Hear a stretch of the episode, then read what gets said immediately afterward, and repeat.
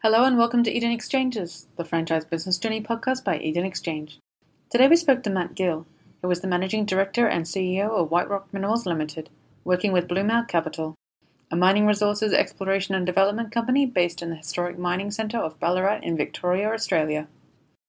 Listen as Matt highlights the current climate in the mining and resource sector in Australia, the growth and development potential in the market, and White Rock Minerals' opportunity to enter the highly coveted mining and resources sector. Listen on to find out more.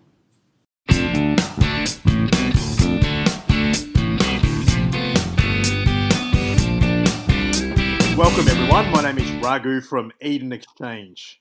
Today, we're joined by Matt Gill, who's the Managing Director and CEO at White Rock Minerals Limited. Thanks a lot for joining us today, Matt. My pleasure, Raghu. Great to be here. Now, firstly, thanks for taking the time to talk to us. Can you tell us about your background, experience in the sector, and your role at White Rock Minerals?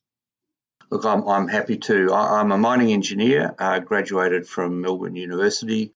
I've worked underground, uh, open pit, supervisory management roles, both here in Australia and overseas, and in many commodities copper, nickel, uh, iron ore, a lot of gold. So broad experiences, which which is useful. Uh, my current role with White Rock is to take White Rock forward with our two projects that we have: a, a gold and silver project in northern New South Wales, and also a quite exciting zinc precious metals project in central Alaska. You just mentioned now, but what exactly does White Rock Minerals Limited do, and, and how does it differ from other mineral resource exploration companies in the market? So White Rock is uh, listed on the ASX. So we have share trading. We have about two and a half thousand shareholders. So White Rock essentially represents those investors, those two and a half thousand shareholders who have put their own money into the company in exchange for shares. Uh, and really, our objective is to extract the value that we believe we have in our two assets and get the market to recognise that to therefore re-rate, revalue White Rock, uh, and in so doing, get our share price and so the return to our investors are better than it is currently. That that's probably it in a nutshell. All right, excellent. Now, White Rock Minerals owns a high-grade zinc and precious metals volcanogenic massive sulfide project in the USA, as well as an advanced gold and silver project in Australia. So, firstly, can you describe the key metrics of your assets in the US and what are the expectations of its resource capacity? Yes, that's a, that's a good question. And, and coming back to your previous question about what, how is White Rock different, I think these two assets uh, make White Rock quite a different investment proposition and hopefully one that is interesting to many investors because we have these two assets. The Alaskan asset is an advanced exploration uh, play. It has, uh, for your listeners that understand the term, uh, a JORC resource. Uh, and that resource of 9 million tonnes at just under 13% zinc equivalent places it in the top quartile of undeveloped zinc projects in the world. So, high grade, multi commodity, that's the VMS. So, it is zinc, silver, lead, gold, and some copper. Uh, so a nice, a nice spread of metals, nice high grade, and certainly Alaska. Our experiences have been uh, excellent in working there. Uh, yes, it's a, it's you know, it's in in northern America, and yes, there's a winter, but the geology, the prospectivity, and the government support has been second to none in our experience. Excellent. And now, in terms of your own exploration and development processes are there any value adds or systems that are now setting White Rock Minerals apart? So we will continue to explore and hopefully through that make discoveries and add value with our Alaskan asset.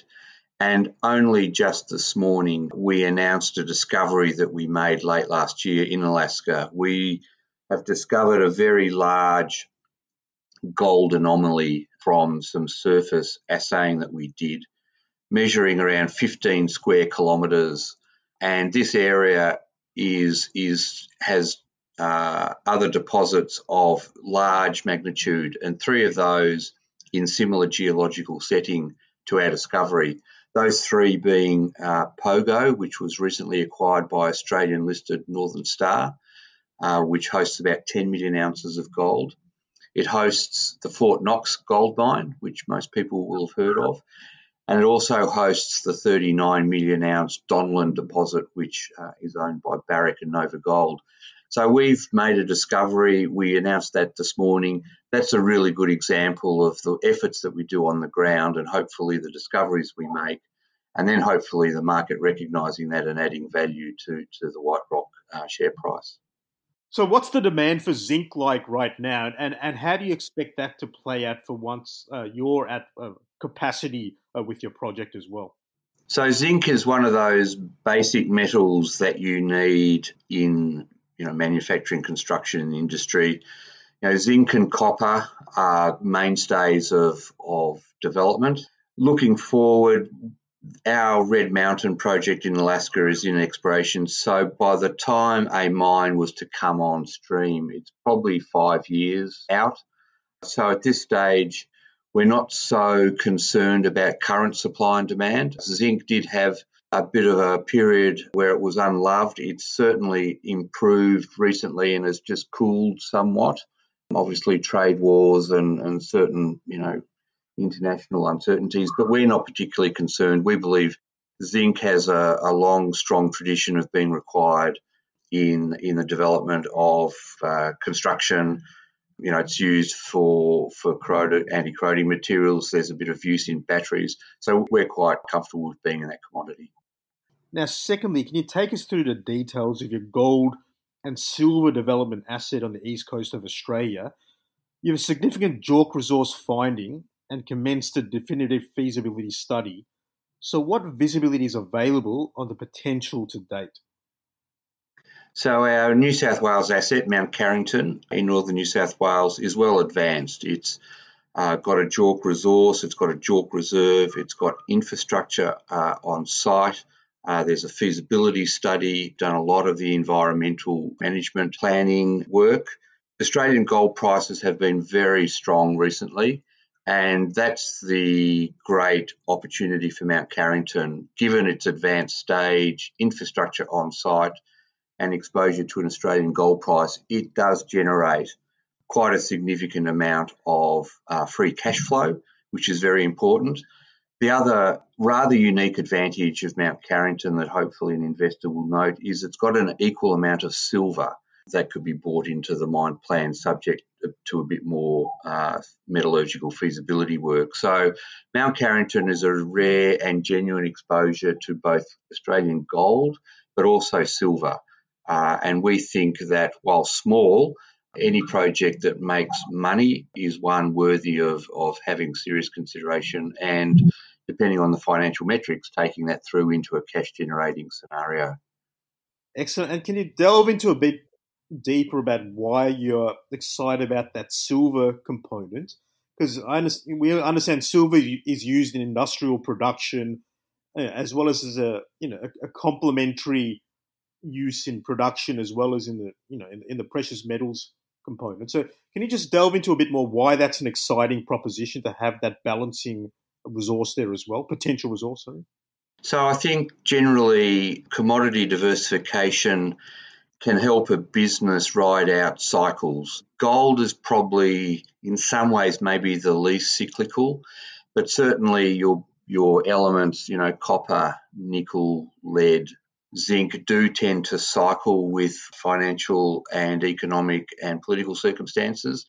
So with Mount Carrington having gold and silver, the silver does provide, I guess, you know, exposure. Silver is can be fairly volatile but it is both used in precious metals but also in industrial. So it has a unusual role. It's often seen as the poor brother to gold, um, but it can also, and it's currently, one would argue, undervalued compared to its big brother in gold. And that I think can offer an opportunity for, for an investor if and when the silver price was to pick up. Uh, and, and that would add some value definitely because our Alaskan asset also has a lot of silver. Excellent. Now, can you tell us a bit more about some of your key achievements and the challenges as well the company has encountered so far? That's a very good question. So, White Rock listed 10 years ago now with Mount Carrington. So, we've taken Mount Carrington through to this advanced development stage where we have a good understanding of the geology, the mining, the metallurgy. Our next major challenge with Mount Carrington is to take it through the environmental approvals and permitting stage. And the biggest challenge with that is it's not the most exciting step a project goes through, but it is absolutely necessary. So we're currently capital raising funds to fund that. Once that is done, once the funding and that work is done, it's a one year to build it uh, and a one year to get your money back. So that's Mount Carrington on the cusp of getting through that approvals and then into production. I think White Rock's acquisition of the Alaskan asset three years ago um, was a great example of being nimble when we acquired it it was 15 square kilometres in size. We've expanded it now on three occasions based on our exploration success to now be over 500 square kilometres of strategic land holding in central Alaska.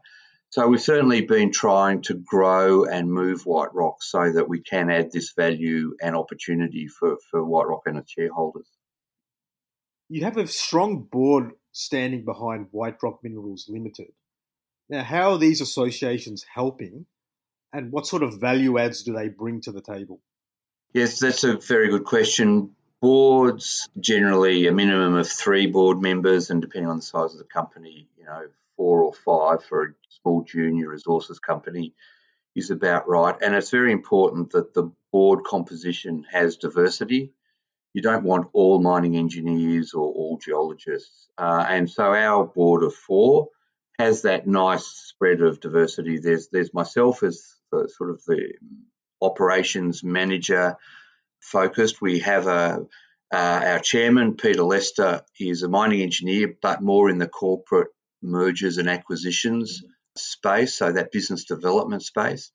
Uh, Peter's previously been chairman of, of various ASX companies and well known in the industry. Uh, so great depth of experience and, and knowledge. Uh, a third member uh, is again in the financial market, Steve Gorenstein, uh, based in Melbourne. Originally uh, in the technical space, but now more again in that uh, business development uh, M&A space, which again is important for a small junior trying to grow. And our fourth member, Jeremy Gray, is based in London. Again, more in corporate metals analyst, business focus. So it's good we have two people in Melbourne, one in Perth and one in London. So we've got that nice exposure to geography and international business. Uh, and then within the group of four, we, we have a, a, a breadth of experience, you know, from development, exploration through to mergers and acquisitions and building mines. Excellent. So you've been also doing a lot of work with the team at Bluemount Capital. So, can you outline in a bit more detail what your key strategic priorities are over the next three months and over the next 12 months as well? So, working with Mark and his team at Bluemount Capital, we've been working and focusing on trying to close out our current capital raising. So, as we speak, there is an opportunity for an investor to, to acquire shares with options in White Rock. Uh, and that's really been the focus and working with Mark and his team and Mark using his network of investors and family offices to contact uh, and see if there's interest out there. So that's in the immediate short term. We're looking to what a program might look like for exploration in Alaska in 2020.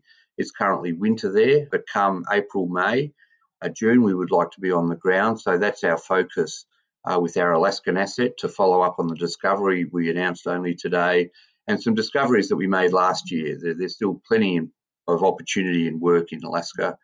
And with Mount Carrington, subject to funding, with the capital raising, to commence the detailed environmental impact statement work, uh, which is a 12 to 18 month process for Mount Carrington, and get that fully permitted. So that's a bit of a runway. We have two main uh, projects, two sets of news flow, and uh, enough to keep us busy for a while. Fantastic. Now, j- just on a side note, is the capital raising you're talking about has that's already been lodged on the ASX, it hasn't it, in terms of everything? Correct. Yeah, yeah, that's all right. So Yes, that, that's right. I mean, uh, it's it's subject to a prospectus which was lodged with the ASX. It's on the ASX platform. It's on the White Rock website. It was lodged. I'm just trying to think now. September, October. Um, so any listener can go to the website and and find that information. Thanks a lot, Matt. Look, you've mentioned clearly the the short to mid term strategic priorities. Now, what's your longer term vision for the company? And secondly, what's the best thing about your job? So, what's really driving you to achieve that vision um, for White Rock? Sure. Look, I'm, I'm happy to. The resources space has a lot of uh, junior companies like White Rock. You know, we do believe that we have two great assets that I think the value isn't reflected in our market capitalisation. So on the on the share market. And that in therein lies the challenge and the opportunity that I strive to unlock some of that value.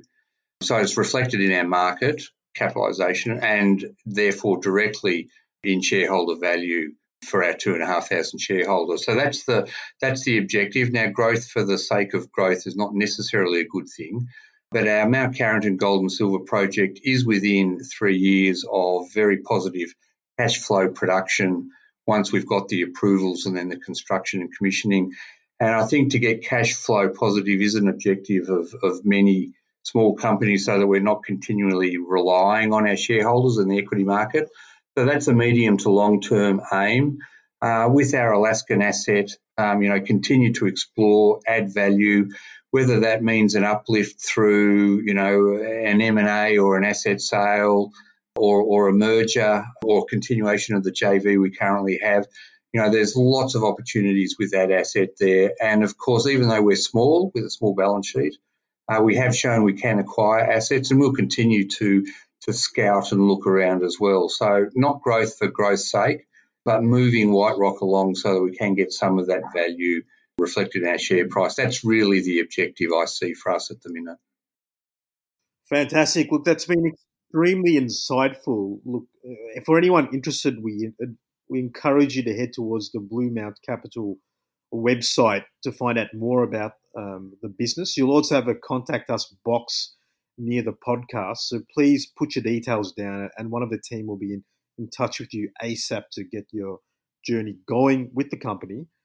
Look, apart from that, Matt, it's been a pleasure talking to you. We'd love to have you on again soon for an update in terms of the company's growth as well as the, the, the progress of the projects we've talked about today. So thanks again for your time. Thanks, Raghu, and thanks Eden Exchange for the opportunity. And hope hopefully your listeners learned a bit more about White Rock and uh, are keen to follow up. Fantastic. Thank you so much. Mate.